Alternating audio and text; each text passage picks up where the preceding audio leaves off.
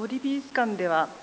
ごがつむいかまで笑い展、そして日本美術が笑う展、ふたつの笑い展が開催されています。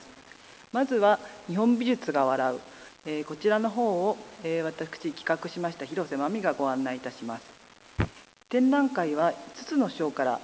構成されています。まず最初、だいいっ章は土の中からということで、縄文時代後期の土偶からそして古墳時代の埴輪まで考古遺物が並びます。土偶と埴輪は皆さんあの同じような時代のものかと思われているかもしれませんが、実際は全く違った時代のものたちです。土偶は縄文時代ですね、紀元前だいたいいちまんにせんねんぐらい前から紀元前数千年まで、そしてその後弥生時代を挟んで、えー、古墳時代に入ります。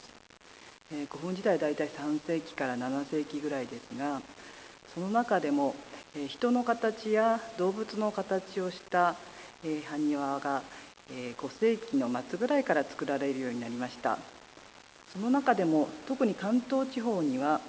えー、本当に笑った顔の、えー、埴輪がいくつか出土しているんですけれども、